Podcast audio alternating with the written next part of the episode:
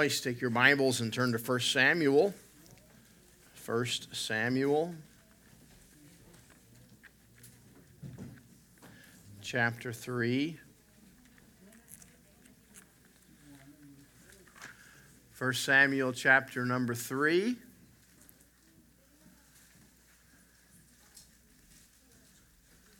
Anybody need a lesson this morning? If you do, Brother Colton has them back there.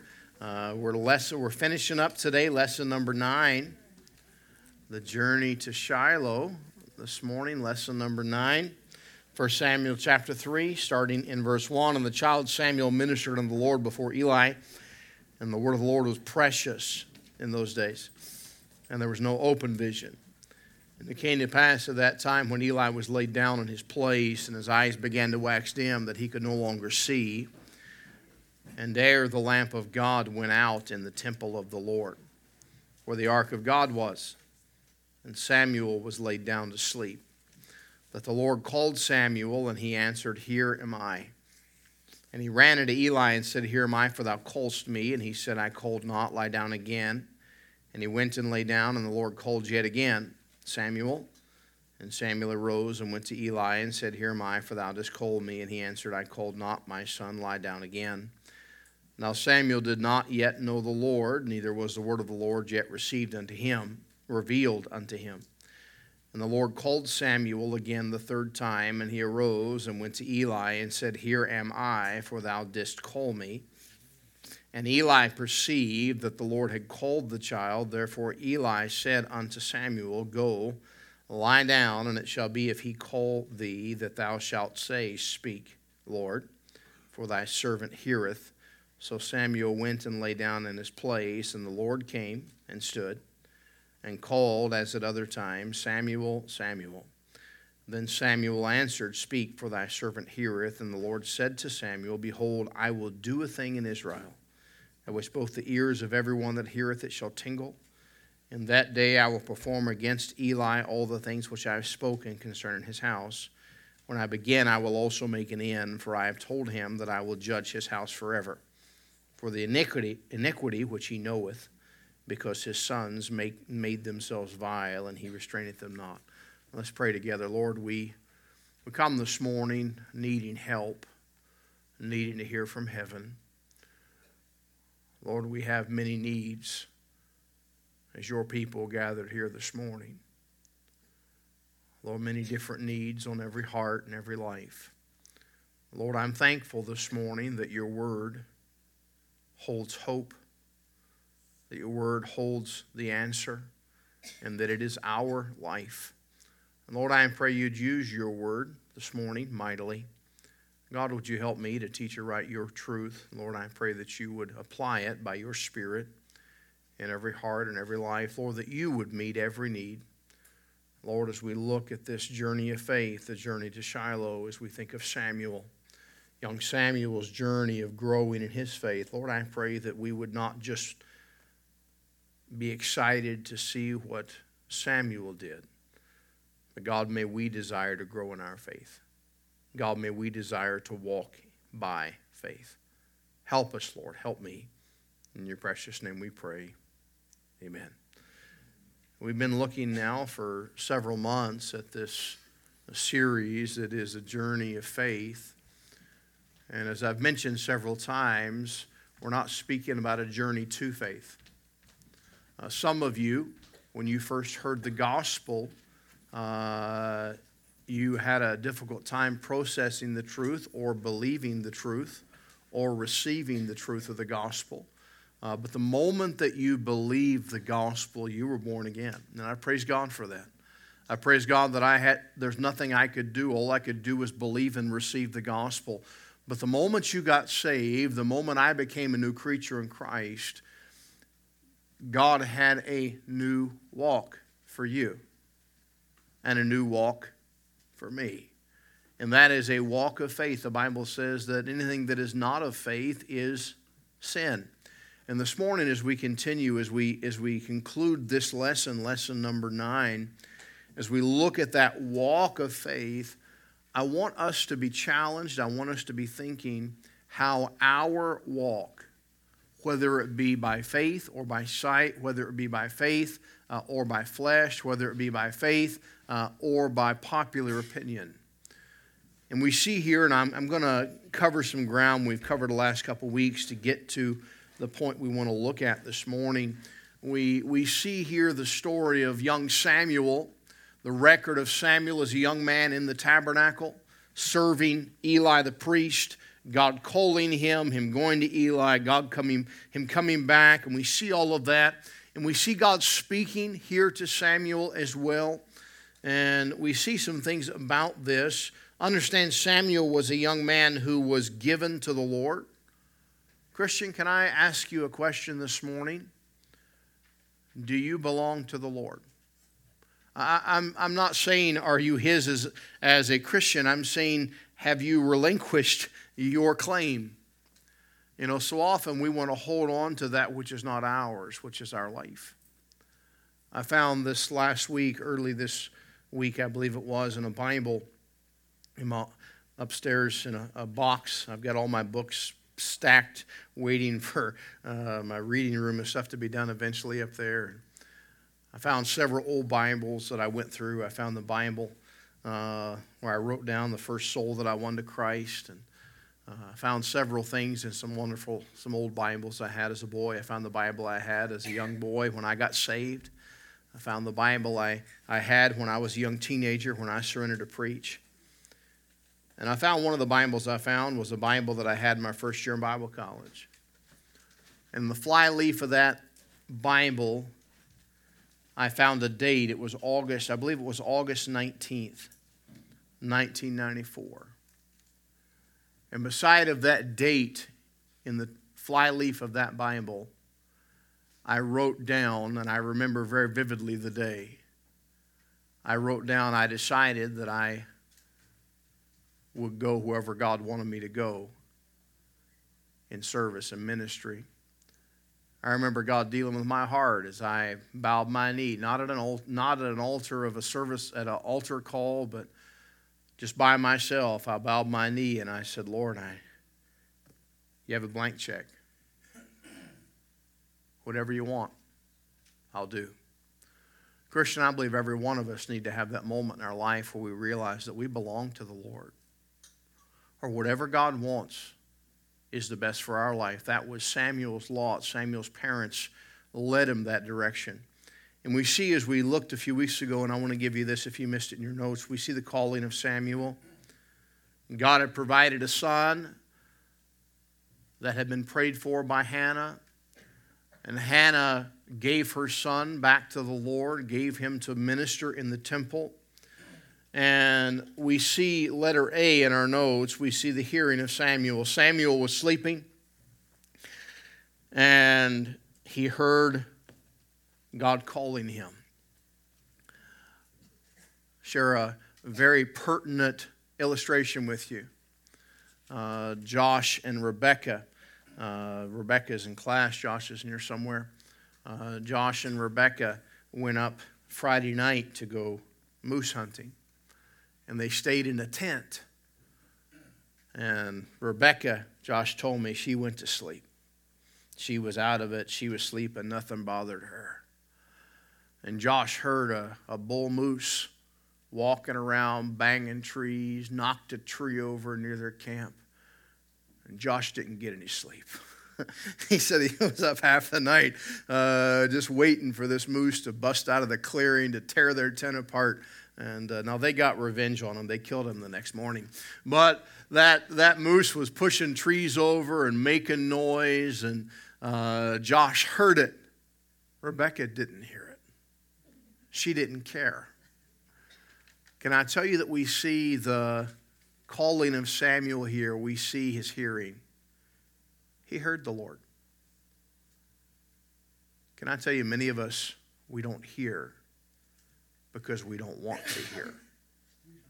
We don't hear the Lord speaking because we're it's not convenient to hear the Lord speaking. We develop uh, selective hearing. We hear what we want to hear. We, we listen to what we want to listen to. We pay attention to what we want to pay attention to. And Christian, as we think of, of uh, Samuel, and we're going to go beyond here this morning, but I want you to think about the fact that Samuel had a, a hearing in tuned to the word of the Lord, to God's voice. They make a, a whistle we call a dog whistle. And, you know, if I blew that dog whistle up here this morning, none of you would hear it because our ears, our ears can't hear that pitch. But if I took that same whistle home and I blew it in my house, my dog would go crazy because he's in tune. He can hear it. Christian, we need to be in tune to the hearing of God. We see the, the hearing of Samuel here, but not only that, I, I gave this to you a couple weeks ago, we see the holiness of God. And may we never forget God's holiness. May, may we never try to lower God's holiness to match our humanity. Now, can I tell you that Jesus became flesh and dwelt amongst us, but he did not turn in, God did not give up holiness to become flesh. Jesus was perfect. He was holy. He was sinless. He was spotless. And can I tell you, we see the holiness of God here in this passage in the calling uh, of Samuel. The Bible says in verse twelve, "In that day God said, I will perform against Eli all things which I have spoken concerning his house. When I begin, I will also make an end. For I have told him that I will judge his house forever for the iniquity which he knoweth, because his sons made themselves vile. And he restrained them not. And therefore I have sworn to the house of Eli, the iniquity of Eli's house shall not be purged with sacrifice nor offering forever." I remember a home in Chicago that I went into. The mother was from West Virginia. She dropped out of school, I think, when she was twelve or thirteen years of age. I can't remember the story, but she ended up in Chicago. And she married a, or not, I don't even know if they were married. She lived with and had children with a man who was from Cambodia. He was a, a gangbanger. He was a, a druggie, a street thug. They lived together. Neither one of them had in education, probably past grade six or grade seven. And they had several children. I met them in the spring of nineteen ninety-four. And I was able to bring their children to church. And I was able to lead the mother to Christ. And several of the children got saved. And just a transformation happened there in that family. But I remember the first time I, I had been in the home many times. I'd come in the home. I was there often. I noticed in that home it was the dirtiest home I'd ever been in. And not because they were bad people, because they'd just never really been taught how to keep things clean well. And a mother who had lots of kids and didn't really know how to care for all the needs, and it was a struggle. And I had been inside the home many times, and I was there one day, and it was it was the kind of home that even if your your house is a bit dirty, you would have thought, wow, this is pretty bad. And as I was there one day visiting the Doody family, I said I had to use the washroom. And I asked, I said, could I could I use your washroom? And they said, oh, of course, you can go here. And I walked into the room. And I looked at the bathtub. The bathtub had things growing in it. And I don't I don't mean that they had put soil in it and they had were growing a garden. I mean the bathtub had not been used probably in three or four years. And there literally was formations of mold and things growing inside of it. And I remember I walked in that bathroom. And I stayed in a few minutes because I didn't want them to think that I didn't use their bathroom. But, Brother Mike, I didn't touch anything. I stood there And I pulled my sleeve down and I turned the knob and I walked out and I went and found another bathroom somewhere, because even as a bathroom, it was so disgusting that I, I couldn't use it. My heart broke for that family. Praise the Lord, my wife and I were able to help do many things for that dear family. But I tell that story to let you know that when we think of our life, we think our life is pretty good. We think of ourselves as being pretty holy. But a holy and a perfect God, when he sees our life, would be more repulsed than I was by that bathroom. Now, that doesn't mean that as believers we don't have the righteousness of Christ. We do. But I want you to understand that God is holy. God is not for us trying to dumb down the gospel or soften the holiness of God and the gospel. We need to understand who God is, how righteous, how holy he is. That's why the gospel is needful, because man is hopelessly lost without Christ.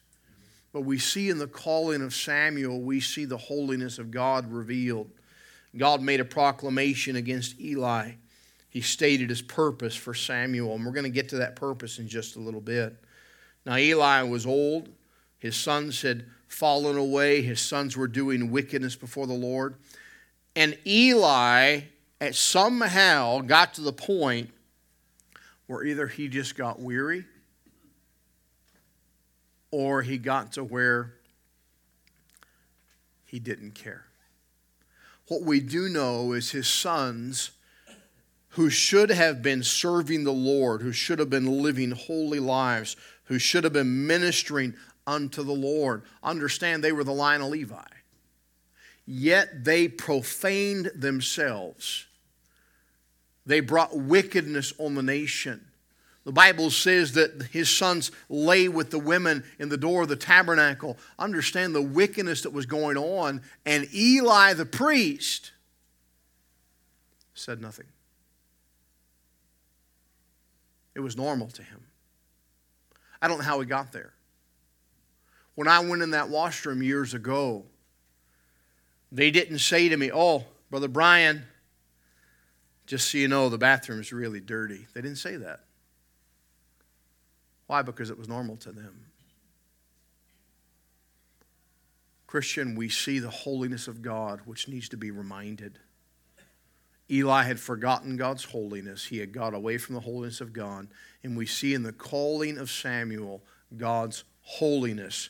Number two in your notes, and I gave this to you last week, but I want to want to get you caught up. I got some things I want to give you this morning as we finish out this lesson. We see the cleansing of the people. The cleansing of the people. One of Samuel's first great acts as a leader after the death of Eli. And I mentioned to you last week, letter A, there was a conventional, I'm sorry, a conditional covenant.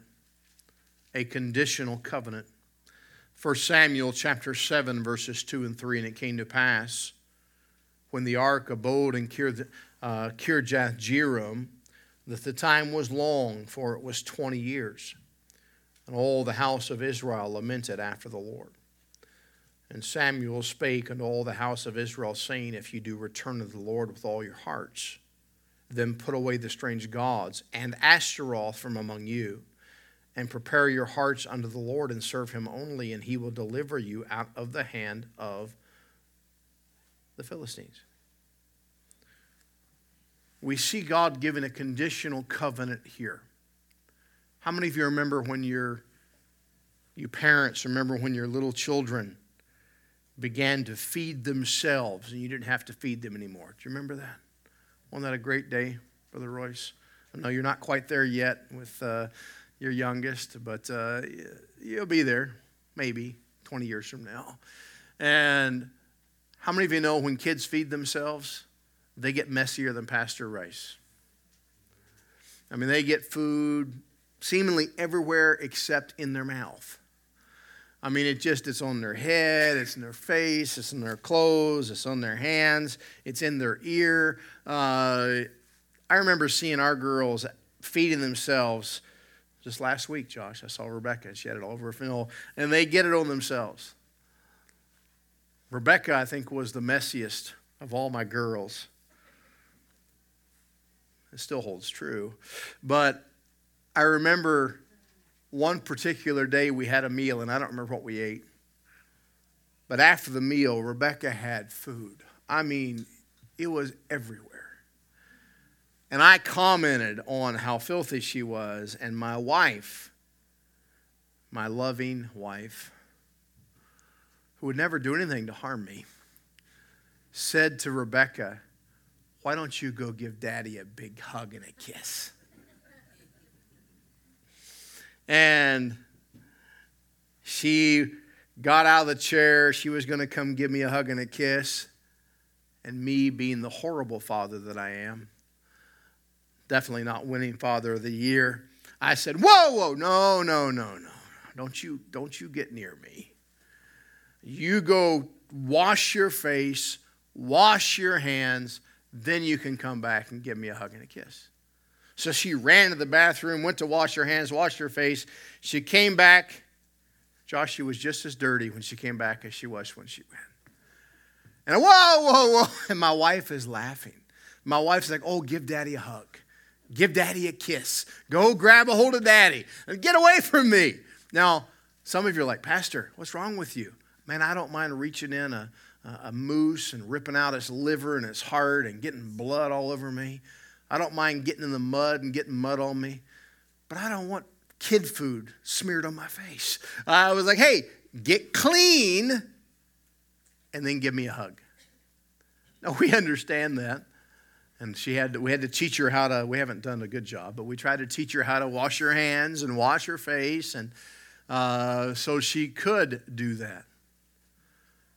Christian, we see the first thing here that God gives his people through Samuel after the passing of Eli the priest is a conditional covenant. What's the covenant?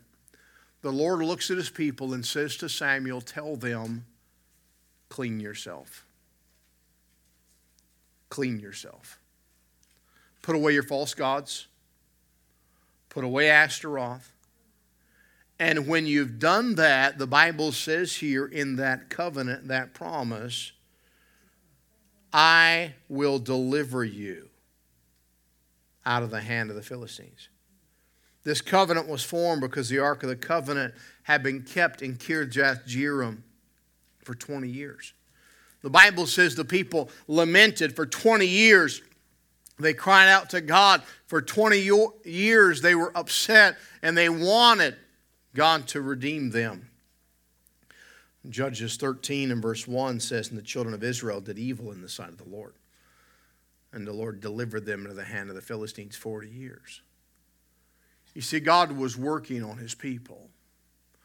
God brought them to a place where they would turn to him. How many of you have ever tried to take off a bolt out of something and the bolt wouldn't budge? You ever been there before? How many of you have ever got the torch out when that happened?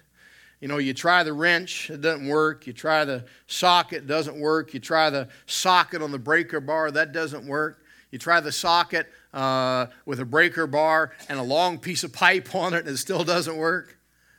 And then you break out the torch. And then you heat that sucker up. And you heat it up and heat it up and heat it up, and you pray, uh, dear Lord, don't let it snap in half when I try to take it off. Is you try to you try to get it to a point and spray it maybe with some penetrating oil and let it cool and heat it and cool it and finally try to get it loose to break that bond. God was heating up his people. God allowed the nation, the people of the Philistines, to bring them and heat them to a point where they were ready. And we see here that Samuel gives God's people the conditional covenant that God gave to him. What was it? The covenant was Israel had to return to the Lord with all their heart. They had to put away the strange gods. and Ashtaroth from among them. And they had to prepare their hearts in the Lord to serve him. I saw this last weekend, I believe it was, a dear friend of mine. We went to Bible college together. He pastors in Hemet, California. He's a good man. I believe it was twenty, I can't remember how many years he's been pastoring, but the church honored him there twenty-some years, twenty years, I think maybe twenty-three, twenty-something. But before he was a pastor, back when we were in Bible college together years and years and years ago, my friend Kirk, he's a short fella. He's about, he's about this tall, just a short fella. But real stocky guy. He was a, he was a wrestler and real strong, just but a short, strong guy. He always wanted to wrestle me, and he would get mad at me because he would, he would shoot Brother Gerald to try to take me down, and I would reach out and grab the back of his pants and pick him up off the ground. It made him really mad, Brother Krim, because uh, I could literally with one hand pick him up and keep him away from me. And one night, I can't remember what happened. It was late on a Sunday night after church. We were taking folks home to Chicago. It was after everybody, everything was done, before we headed back to the college. Somehow, I ripped my pants, just kind of, not a real bad rip, but just a bit of a rip in my pants. And it was just men there. There were no ladies. And we were getting back on the bus, and Kirk, my buddy, noticed that my pants were ripped, and I was trying to keep my pants together. And, and of course, you know, when you're eighteen years old, you know, you, you have to harass each other. And so he's a wrestler, so he's he's trying to grab my pant leg and rip it. What kind of what kind of Christian is that? Uh, every time he would shoot, try to grab my leg, I'd toss him away from me. And he's a strong little guy, great and phenomenal wrestler. But I would toss him away. I was a little stronger back then. And he kept after it and kept after it. And finally, I said, Kirk, that's enough. He said, okay, I'll stop. And he turned around to walk away. I put my guard down, and he spun, and in one motion grabbed my, the whole pant leg came all the way off. You know, I, I was like, you know, Daisy Duke shorts this side, long pants this side. I'm pulling my pant leg up, and I'm walking around like, I'm going to kill you. But I couldn't because I was holding my pants because I was about naked. Uh, but he said, I'll quit. I, I won't do it anymore. I'll stop. He lied. Now God, if God were the one there, God would have said to him, I know your heart. You may say you're going to stop, but you're not going to stop. God's people here, this conditional covenant, it wasn't just that they had to say, okay, God, I'll stop. God said you have to prepare your heart. You have to put away the false gods.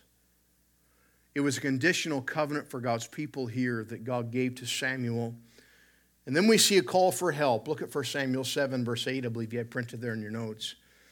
And the children of Israel said to Samuel, cease not to cry unto the Lord our God for us, that he will save us out of the land of the Philistines. And Samuel took a suckling lamb and offered it for a burnt offering wholly unto the Lord. And Samuel cried unto the Lord for Israel, and the Lord heard him.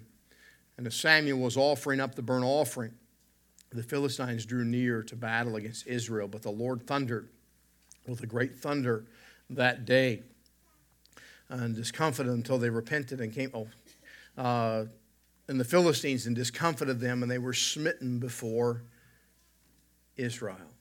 Now, before Samuel sacrificed a sucking lamb, before Samuel prayed to God for the people, God's people turned from their sin. They prepared their heart to serve the Lord. And we see as Samuel is making sacrifice in the midst of the service to the Lord, the Philistines came against him. Samuel didn't go and do battle. God's people didn't go and fight. The Bible says God fought for them. God with thunder and lightning discomfited the Philistines. Why? Because God heard the prayer of his people. And we see the deliverance here. Uh, we see that uh, in uh, the call for help. Let her be there. Uh, the call for help. God answered that call. They realized they needed God's help. And they called out, and God was there to answer. Number three in your notes here, our new notes this morning, where I wanted to get to. And we see this this morning as we conclude this lesson. We see the concern. The concern of Samuel. As time went on, the people demanded a king so they could be like other nations.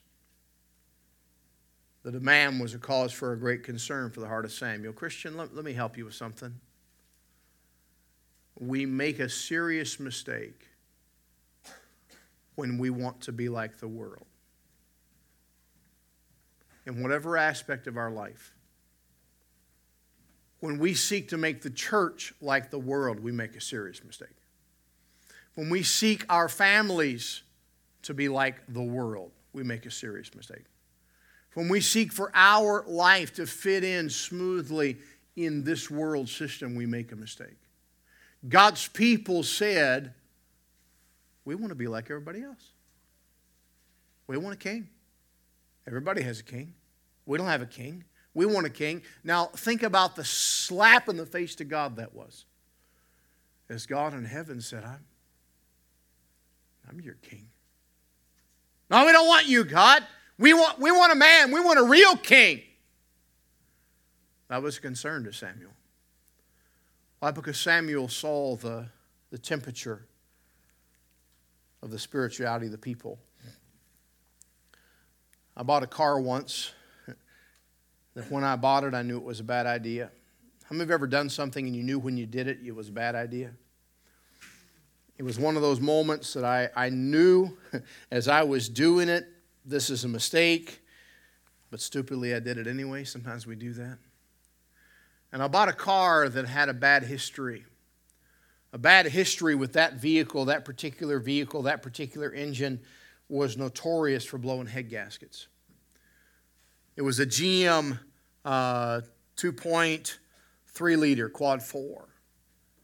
It was another little Grand Am, Pontiac Grand Am I bought for my wife.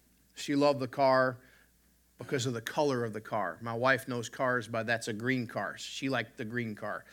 And I got the car, and I decided I could get it because it had a temperature gauge. Not how many, how many of you know what a dummy light is?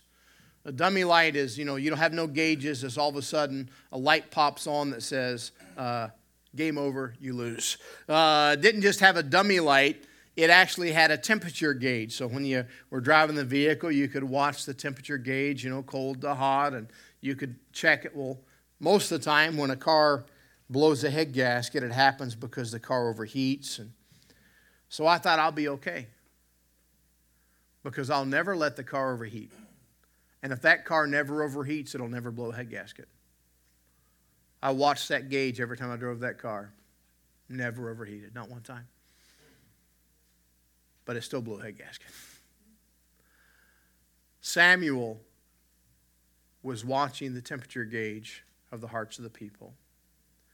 And Samuel realized the people here desiring a king was a bad sign. The Bible says in First Samuel eight, verse nineteen, nevertheless, the people refused to obey the voice of Samuel.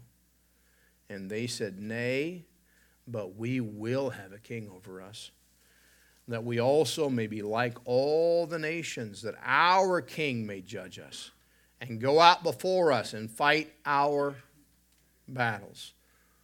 Letter A in your notes this morning, we see the people refused. The people refused the hand of the Lord. The people refused the hand of the Lord. First Samuel chapter twelve and verse eight, it says, when Jacob was coming to Egypt, and your fathers cried unto the Lord, and the Lord sent Moses and Aaron, and brought forth your fathers out of Egypt, and made them dwell in this place. And when they forgat the Lord their God, He sold them into the hand of Sisera, captain of the host of Hazor, into the hand of the Philistines, and to the hand of the king of Moab. And they fought against him. The children of Israel had forgotten the Lord their God. He'd forgotten, they'd forgotten the mighty acts and what God had done for them. They'd forgotten the goodness of God. They'd forgotten the holiness of God. Samuel reminded them. He reminded the people of the one who had sent them, their human leaders. The people said, oh, how about Moses and Aaron and all those folks? And Samuel said, hey, don't forget. It was God. It was God who raised up those men. It was God who led you through those men. It wasn't Moses. It wasn't Aaron. It, it wasn't Abraham. It was the God of Moses, the God of Abraham, the God of Aaron. Samuel also reminded Israel when they were right with God, a judge was sent to help them. You look in the book of Judges, you find the people did that which is right in their own eyes, and they went away from the Lord. God brought judgment upon them until they said, God, we need you. And God brought a judge. God brought them out, and they served the Lord until they said, no, we want to go this way. They turned away from the Lord. God brought judgment on them until they turned and cried to the Lord, and God brought another judge to bring them out. We see that picture in the book of Judges. Yet the people refused. They refused the hand of the Lord in their lives. First Samuel twelve twelve. And when ye saw that Nahash, the king of the children of Ammon, came against you, ye said unto me, Nay, but a king shall reign over us, when the Lord your God was your king. Powerful words by the prophet Samuel. He said to them, God is your king, but you've refused him. You've rejected him. Christian, can I tell you, many times we reject our king. Many times we reject the one who is sovereign in our lives and holy in our lives. That doesn't mean he's not the king. It means we reject him. By the way, I can't make God the Lord and King of my life. He is the Lord. I, I don't vote on that. I don't get to place him in that position. He is the Lord. He is the King. But oftentimes I fail to recognize his lordship. Oftentimes I fail to recognize his kingship and his sovereignty in my life. God's people did that. We see letter B in our notes. Saul replaced. Saul replaced the order of the Lord. Look in verses eight through twelve of First Samuel thirteen. I think you have printed there in your notes. And he tarried seven days according to the set time that Samuel had appointed. But Samuel came not to Gilgal, and the people were scattered from him. And Saul said, Bring hither a burnt offering to me, and peace offerings. And he offered the burnt offering. And it came to pass that as soon as he had made an end of offering the burnt offerings, behold, Samuel came, and Saul went out to meet him, that he might salute him. And Samuel said, What hast thou done? And Saul said, Because I saw the people were scattered from me, and that thou camest not within the days appointed, and that the Philistines gathered themselves together at Mishmash. Therefore said I, The Philistines will come down now upon me to Gilgal, and I have not made supplication of the Lord. I forced, notice the phrase, I forced myself therefore, and offered a burnt offering. Can I tell you what Samuel was concerned about came to fruition? The people said, we don't want God to be our king. We want another king. Can I tell you what King Saul did? King Saul said, I want all of God's jobs. I want to be the king, and I want to be the prophet, and I want to be the priest. And he said, I'll make sacrifice. God's people took away what belonged to God and placed what belonged to God on a man. And that man who began to serve the Lord eventually got to the place where he went away from the Lord and tried to steal that which was the Lord's. We see that Saul trying to replace the Lord. God gave Israel their request for a king, and Saul became the first earthly king of Israel. In First Samuel thirteen, we see a few years into, into his reign that Saul made a horrible mistake. Then he chose to usurp the priesthood. I'm going to share an illustration with you this morning. Philip Brooks, a famous pastor of the last century, was in his office, pacing the floor and frustrated. You ever been there? Somebody walked in and saw him and said, "What's the matter, Pastor? What's wrong?" And he said these words, "I'm in a hurry, and God isn't. I'm in a hurry, and God isn't." Boy, that capsulizes a lot of our life. We get frustrated with God because God doesn't move on our timetable. God's in a hurry, or we're in a hurry, and God isn't. God has an order. God has a method. God has a plan. You see, man doesn't get to decide what God does. Man doesn't get to take God's place. Acts chapter four and verse number twelve says, "Neither is there salvation in any other, for there is none other name under heaven given among men whereby we must be saved." We need to determine, Christian, this morning, that we won't make the same mistakes Saul made. There are many areas of our life that so often we try to creep in, or we don't belong in God's area. I was telling Dave this morning, when I was, my wife and I were a few years married, we had a dog. Her name was Cinnamon. She was a chow mongrel mix, and I don't know what she was. She was mainly chow, but I think only the Lord knows how many different breeds were part of that dog. She was a sweet dog, and she lived in the house. We put her outside Uh, when we were gone, and as winter came on, I told Carrie, I said, we need to get some, some straw or some hay, build a bit of a dog house, so when she's outside. Now, granted, she loved the cold. She she had fur about that long. Uh, but I said, just to make sure we have a warm place. And there were some hay bales, straw bales out in a field, and the guy told me I could have them. And I went and got them, and I carried them, and I put them up against my house. Now, my house was a nineteen sixty-one mobile home, trailer home.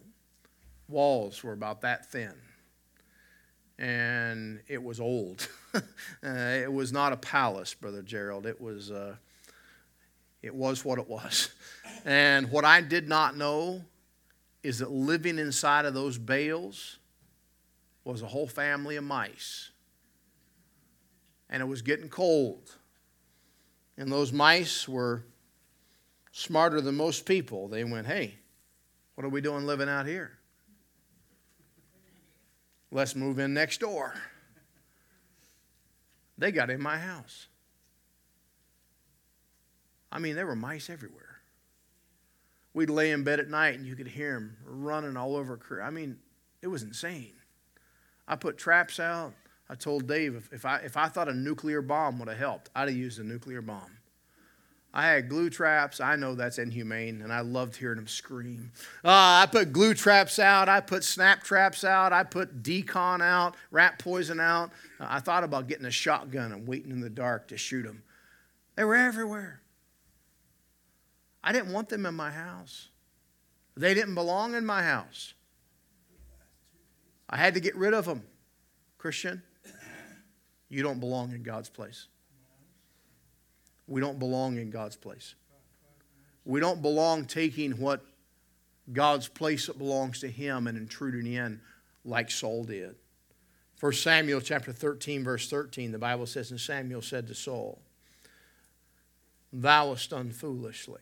By the way, Christian, when we try to get in God's place, we do foolishly. "Thou hast done foolishly. Thou hast not kept the commandment of the Lord thy God, which he commanded thee, for now would the Lord have established thy kingdom upon Israel forever. But now thy kingdom shall not continue. The Lord has sought him a man after his own heart, and the Lord hath commanded him to be captain over his people, because thou hast not kept which the Lord commanded thee." Christian, we need to be careful to keep that which God's commanded us. Proverbs fourteen, verse twelve says, there is a way which seemeth right unto a man, but the ends thereof are the way of death. Our neighbors to the south, the United States, received a gift from France, a gift of the Statue of Liberty in eighteen seventy-six. That statue, that gift from France to the United States one hundred fifty years ago, serves as a symbol of freedom, liberty to the immigrants who enter New York's harbor. However, there are very few people who know that from November twenty-second, eighteen eighty-six, until March first, nineteen oh two, the Statue of Liberty was not only a beacon to welcome immigrants into New York's harbor, but it was also an operational lighthouse, a lighthouse. Ships were guided by that silent, steady light of Lady Liberty's torch. That torch stood far above the sea. Her nine electric arcs could be seen for twenty-four miles off the coast.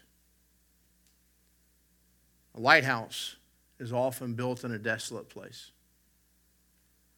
out of the way places. They serve with purpose. They serve with consistency and diligence. A lighthouse is designed to withstand the worst weather, the worst storms, and to keep on shining. The light shines quietly and constantly. Christian, through your journey of faith, may we be lighthouses for the Lord Jesus Christ. May we shine. Samuel stood and held up the Word of God as a beacon. In a nation that was turning from God, a nation that rejected God, Samuel lifted up the light of the Word of God by faith. He said, I want you to see the way of God. Samuel couldn't turn the people, but Samuel could show them the way.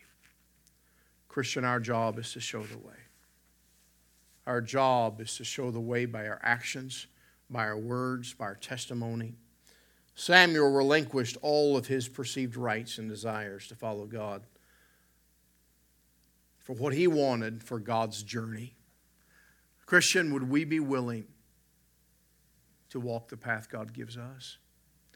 Would we be willing to be used of God to lift up His word to our friends, to our families, to our city, to our province, to our country, and to the world, to shine forth that which is right, that which is holy, that which is godly, and point people to our Savior? Let's pray together this morning. Lord, thank you for your perfect word.